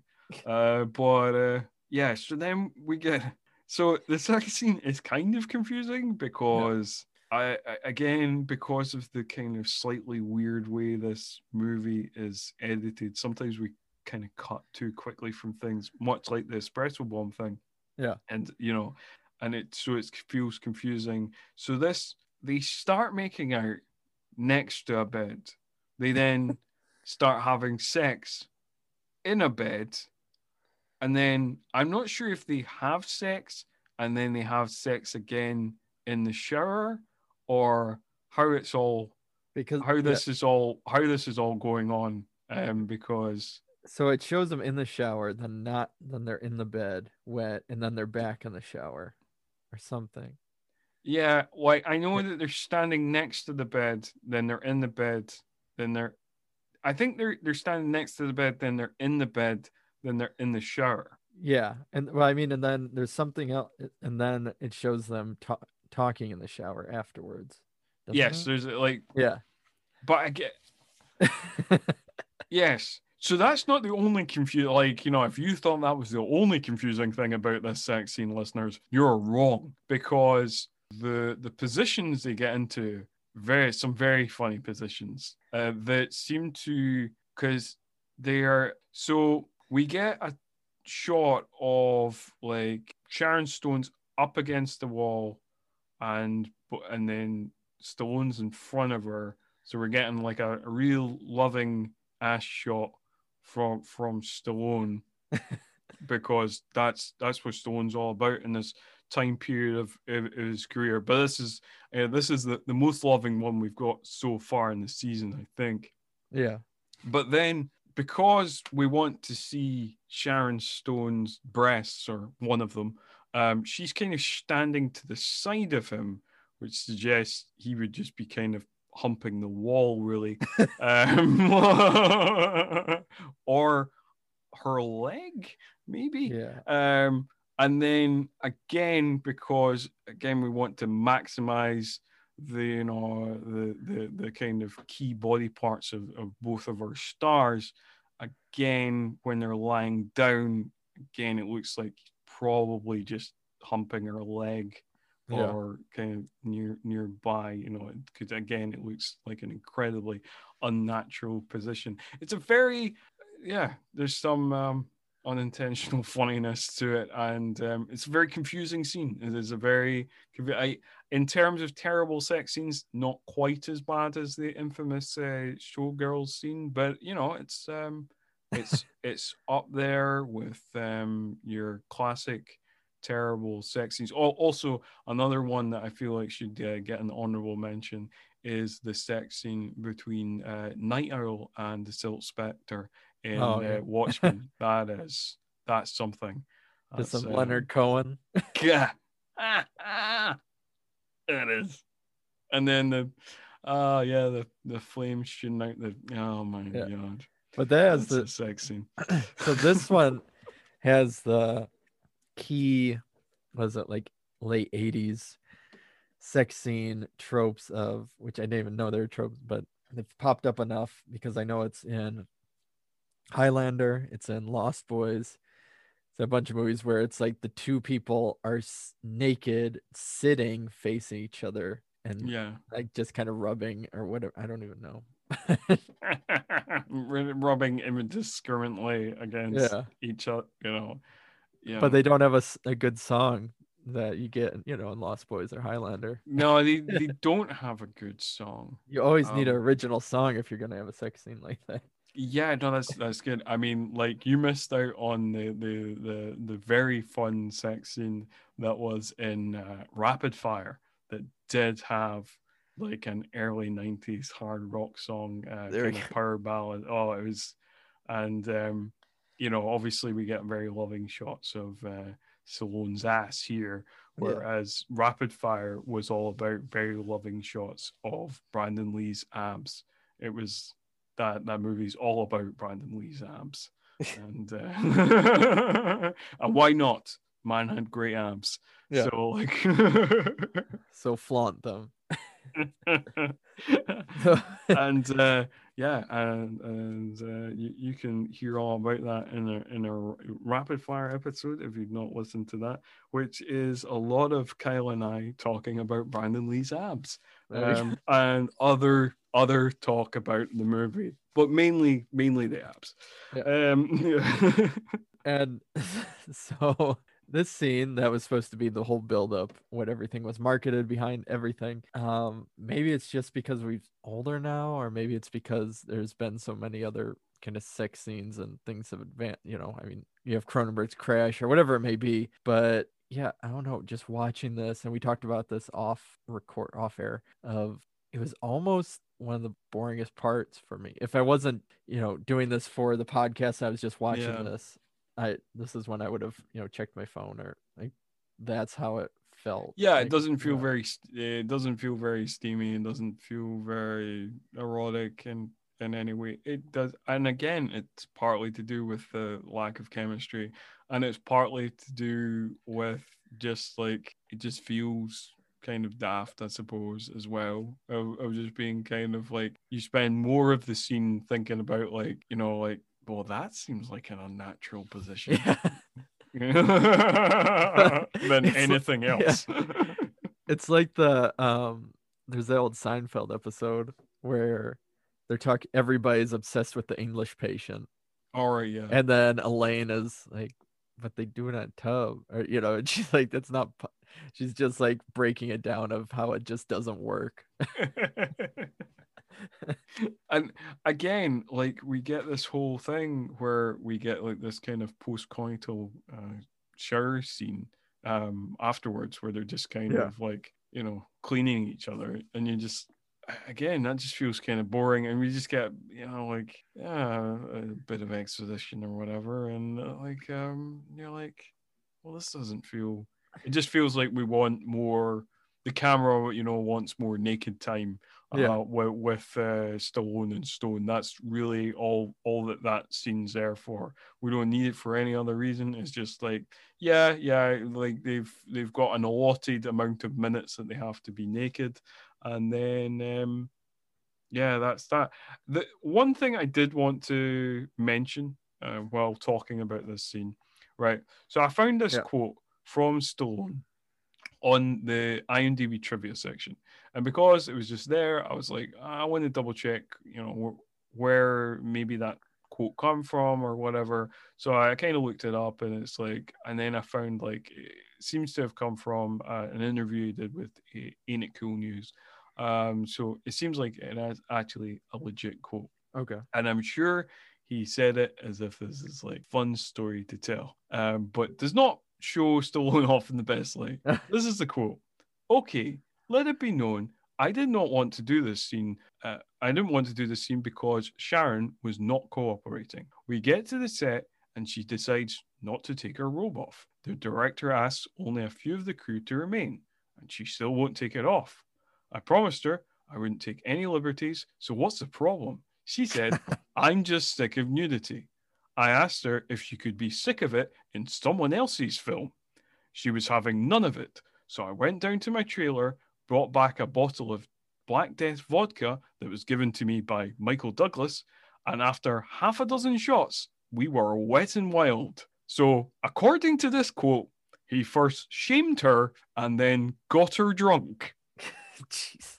Yeah, not, and like, I can imagine him like answering this, like, puffing on a cigar, recounting it as if it's like a kind of fun tale. of how he got his way.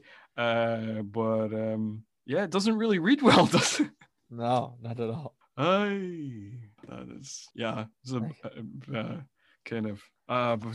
Sorry, Craig, man. Brought the mood down with crass boorishness. I suppose we should cover the rest of the movie. Yeah. So the movie that is left, that there's still a good chunk, but surprisingly not. Yeah, I know. There's like kind of half an hour left in the movie, but it kind of all kind of wraps up quite quickly. So we have she leaves him in the morning, leaving him a note saying, "I am not." Yeah, that's the other thing. He comes out a shower. He comes out, so it seems to suggest that he maybe has another shower because like it's at night. So, like, when they're having the shower after they had sex, that seems to be at night, but he's having another shower. I'm so confused by it all. To be a specialist, he really needs to, his cleanliness. Super clean. So, but anyway, we'll move on from showering. So he comes out, finds a note that says, "I am not a woman that you should trust," and she's gone. She comes off the elevator and is caught by Ned and his crew and tries to give them a little bit of the slip of saying, I was planning on giving him up to you anyways, and he's on floor 10 or something, 10, but obviously they find out he's on floor 12, so she was trying to help him out but also save herself. She goes into this bathroom, finds a lady with a cellular phone, slaps her after taking the phone, and then calls them and says they're coming to get you, which he assumes then she betrayed him, so he's upset about that. But as much as Stallone can be upset about that, and that's when he starts setting up the room with his special skills of explosions. His specialist skills, yes, indeed. And then, like, we've pretty much already established that Trent is a real bad guy. He's a big bad villain. But we feel the need to establish it more because he lets a couple of henchmen go into the hotel room and doesn't say anything. Doesn't say this guy's probably rigged it to blow somehow. Yeah. And just lets them kind of investigate the room. And so the phone is off the hook. And so we, as audience members, are like clearly like, oh, it's got something to do with the phone. It's probably like once you put the phone back in the cradle, like that'll be probably when it explodes, which is exactly what happens. But this was, of all the explosion scenes, I feel like this one was the most hilarious. Yeah, it takes a very long time because like the room like explodes and then kind of falls off into the sea in like slow motion. But yeah, only that room, nothing else in the whole hotel. Well, that's because he does the fucking. He knows how to control his explosions. Yeah, that's famously, you can just detonate a bomb, but control it to such a degree that it only takes out like a tiny part. It won't impact the rest of the hotel. So it just impacts this one room that falls off into the seat, and then we get like one of those kind of hilarious reaction shots of the henchman like falling off into the sea with the room, which looks like kind of bad CGI, the way they like or early kind of effects. Or well, and there's one henchman that already was in the water, so he falls onto him. He was blown out the window, and then the other two were still in the room, and they just fall in slow motion into the sea on top of that guy. And that's it. But it even takes enough time that you're like, you could just, to the other two henchmen, you're kind of, you could just walk back out. Like it's not too bad. But then they just stand there for a while as it's like until they fall onto the floor, and then they have to drift off in slow motion. Yeah, they could have run out of the room. But again, these henchmen are not. No. I mean, they are, even by henchman standards, they're pretty dim. So that's only to be expected. And then we get the other scene that feels like, it's just been fitted in because like it's Stallone, so he has to have like a kind of action man scene. So he beats up some goons, and like I have to say, it's worth, this scene's kind of worth it, because like there is a very funny moment where he throws one of the henchmen into a deep fat frog. Yeah, and you just see the guy like bubbling up, going screaming, and then he throws a knife into one of them, and I burst out laughing when he's just like beating up these guys, and then he just like hip tosses this guy into the deep fat fryer. I was like, oh my god, yeah, that's some good stuff. So she's captured, taken to Joe, who she reveals who she is, and he, you know, Joe says, well, you think my son would have given the order? I'm the one that gives the order. So now she knows she also has to deal with him. Yes. Maybe. But Joe gave the orders. Yeah. Yeah. But then Ned says he can't have her yet. He wants to hold on to her for a little bit longer so that he can get the guy responsible, and has her call again, or has her contact Ray again. Yeah, on the phone to do a meetup, and basically stays on long enough to get it's a very long drawn out phone conversation. Like she basically gives him a warning that like he's going to get betrayed. He's going to get set up. There's going to be some sort of setup. So like yes, it does feel more drawn out than it needs to be. But then many of the phone conversations in the film do feel more drawn out than they need to be fair. Yeah. And so she goes to meet him. They're in the room, or whatever, or she walks into the room. Everybody else is outside, ready to basically bust in. But then the building that she walks into, it blows up, and they're seen...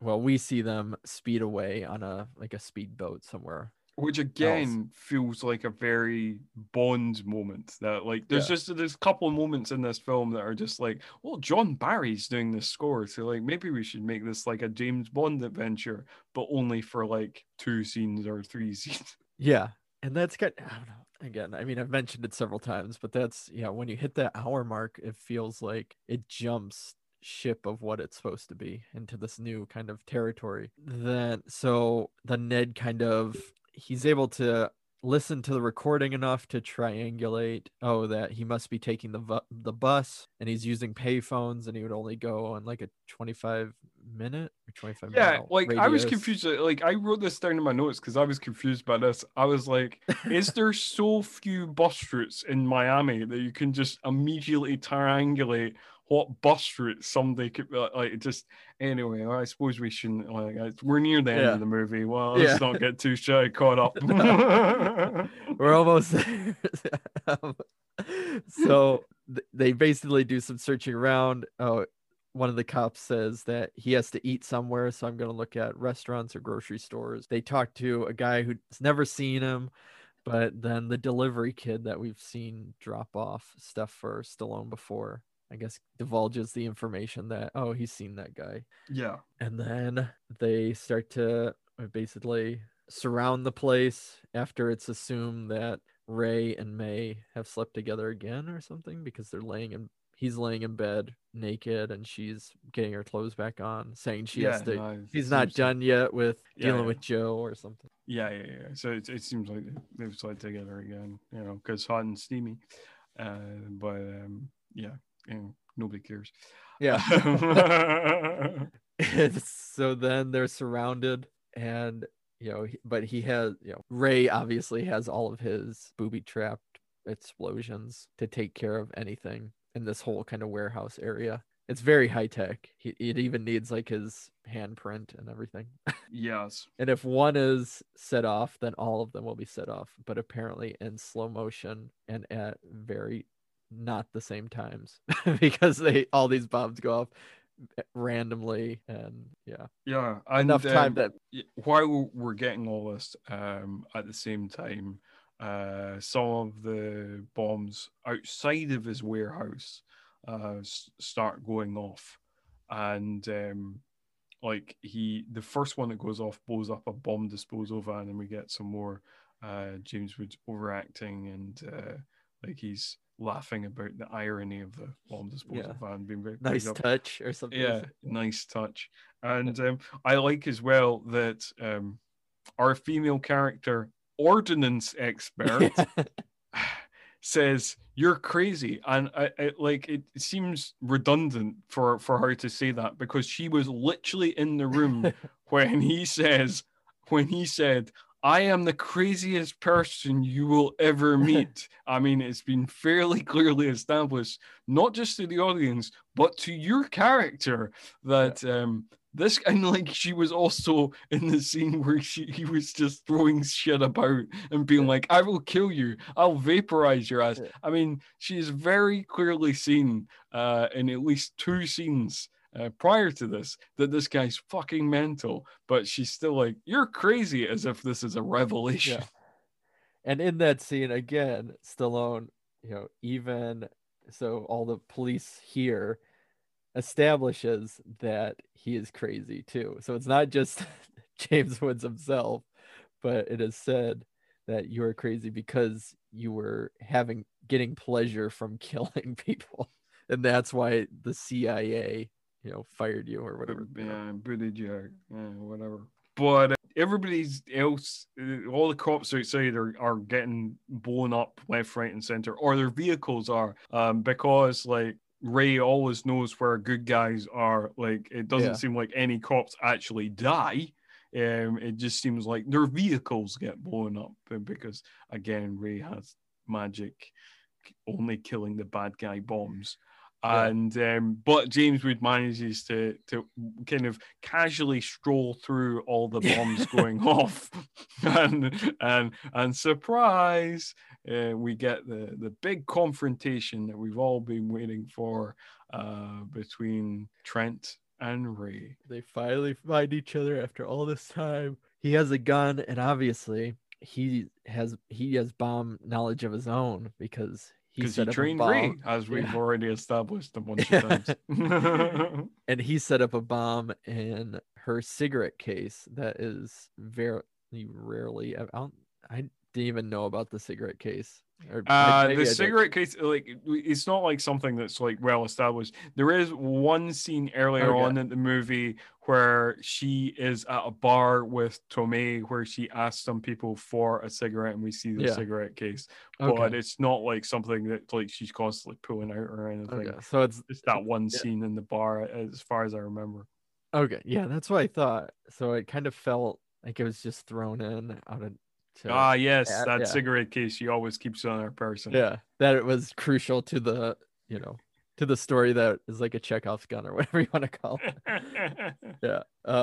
it. She doesn't even really ask for cigarettes that much. Like, it's just that one scene. It's not like she, because like her character in Basic Instinct, like she's like a regular smoker, and that's like a thing. It's kind of part of her character, part of her, she's always kind of coolly smoking on a cigarette or whatever. But like or I feel from my vague memory of seeing that years ago, but it's not even like kind of part of her kind of character. I didn't feel like this is like cool smoking lady or cool, don't smoke, kids. But there's even a random scene where Stallone is smoking a cigar, and it's like the only time you see him smoking. That's true. I don't know. I think he was just like, I don't know, like maybe he just had that on set, and he was just like they were just rolling. They just so happened to be rolling. I feel like a lot of this film is just kind of laziness of just kind of like Stallone was living in Miami at the time. He was just like, I can't be arsed. Like traveling anywhere to film something. Can you just come to me with something? We'll make it Miami based, and So like laziness is the key. Yeah, he's like, I'm doing my grocery shopping today. Just get some shots of that. I'll grab the bus for you guys. It's whatever. So during this whole thing, Trent triggers one of the series of bombs that have already been triggered that are supposed to go off if one of them goes off, but he triggers it. And I mean, it's fun in the sense that the bomb blows him to the side, and then another bomb blows him the other way. Oh, it's so fun. Like, I laughed out loud in this scene because, like, it's just the way the explosions just buffer him about like a pinball, you know. And then he lands on the stairs, and then another one like blows up, but doesn't send him everywhere. It just like sends fire to kind of engulf him a little bit, but not really. You just see him on the stairs, like kicking around. Yeah, and then. But then there's still the cigarette case bomb that we have to deal with. And that, what precise, tense, technical way is this dealt with? It is one of those kind of, obviously, we have to have a tense, diffusing moment, much like in a Bond movie or in like Speed or something. You know, like, there's got to be tense, diffusing. What happens, Craig? Tell us what happens. Well, because they talk about how there's like some mercury thing and you can't change the levels or anything like that. It has to be like a smooth transition. And so it's going to be crazy because he has May lightly handed to him, where they have to basically shift the weight and everything perfectly. And then he just throws it. He just throws it. Oh, what the fuck? And then they run. And then we kind of cut to outside, and there's cops, and it all goes into slow motion, and there's like all these kind of slow-mo explosions, and it's supposed to seem real cool, and I was like, it's weird because there's this weird disconnect of being like watching the explosions as they all happen, and it's going into slow motion and all that, and thinking from a technical standpoint, I'm thinking oh, that seems impressive. It must take a real lot of work to do that, but like, as a viewer, I'm not like enthralled by it. I'm not like kind of like, holy shit, you know, or I'm not excited, or I don't feel tense. I don't really feel anything. I'm just kind of congratulating it, of being like, well, that must have taken a lot of work. I mean, I'm sure a lot of people set that up for a long time. That's real something. You know, practical effects, it's pretty good. But that's it. Yeah, I agree. Yeah, I mean, but that's kind of the explosions, you know, throughout the whole movie in general. Again, it's just like, you know, I guess congrats to the production designers and the special effects team. Yeah, that's true. That's true. Well done to the special effects team. Well done to the stunt people, or all the people who rigged the explosions, or lots of real explosions. So, well done to all of them. And then, so obviously, you know, they escaped. They're safe. You know, like much like this story seemed to have ended, you know, when Tomei was killed. You know, but. You know, there's still nearly 45 minutes of movie or whatever. Yeah. You know, so but surely, you know, like, you know, Trent is dead, and, you know, like, Joe doesn't really mean anything to the plot. So, you know, like, that's, you know, cut to credits. That's the end of the movie, right? No. Oh, all right. Yeah, okay. What happens at the end? We get to have Joe reading a newspaper saying there were 3 deaths. So he's like, oh, thank God they're all dead. And he gets a little package, and he opens it up, and it's Mae Munro's kind of, you know, her locket, which had her family and her on it, the picture. And he hears the beeping, so he knows that it's a bomb, and he yells something that I couldn't even make out because of it's like the horrible accent or something. You know, the horrible accent. So so basically, he sees the paper, and he's, you know, he thanks God. He says, "Thank you, God. You something like you're a good God, or you know, your grace is God, is something like that." And then he hears the beeping, and then he looks up in the sky as if he's still talking to God, and he says, "You bastardo!" And like, again, just the most awful accent you've ever heard in your life. But "you bastardo" was the line. That's what it was. Okay, there you go. And then you hear the explosion, but you don't see him die. Just like Tomei's death, which is super anticlimactic. This death also super anticlimactic, and again feels kind of unnecessary because Joe doesn't really do anything that affects the plot. Neither does Tomei really either, apart from like, again, the backstory of Mae's parents being killed, which again doesn't necessarily need to be in the movie, but they don't do anything to affect the plot. So he asks her, because you see her reaction, she hears the bomb and she's like, okay, turning back, and he says, how do you feel? And she says, better. And then it just shows them kind of driving away from Miami, I guess, and a convertible. Yeah, driving somewhere else. And I've ended my notes with one of the things I've ended my notes with is pay attention to the road, because he's got his arm slung around her, bringing her in for a kiss, and like nobody's looking at the road. And it's busy. You could see that it's very busy. Oh yeah, no, it's like a freeway. You know, there's like 3 or 4 lanes. It's like, you know, there's traffic. You know, it's not. Yeah, and then and that is the end of the movie. And then probably one of the most successful and enduring things of the movie happens. We get the Gloria Estefan cover of "Turn the Beat Around." Yep. Which was one of her biggest hits, and that's how we end the movie. Yeah, because that song fits so well with the rest of the tone of the yes, the cover, the Gloria Estefan's cover of the disco song. Well, it was because, you know, it's Miami Latino music, you know, the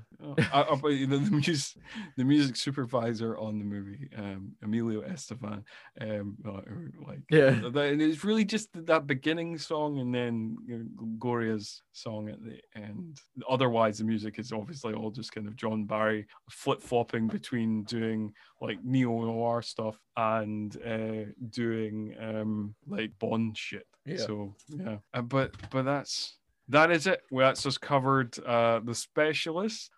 We hope you have enjoyed this episode. It just leaves me to say that thanks again, Craig, for continuing on this journey with me, and we will continue on next week, where we will be looking at Judge Dredd. I'm excited. And last thing before we head on out, just leaves me to remind you, listener, if you want to rate, review, and subscribe to the podcast, you should do that on Apple Podcasts, on Spotify, or wherever you stick podcasts into your ears. But until next week, see ya.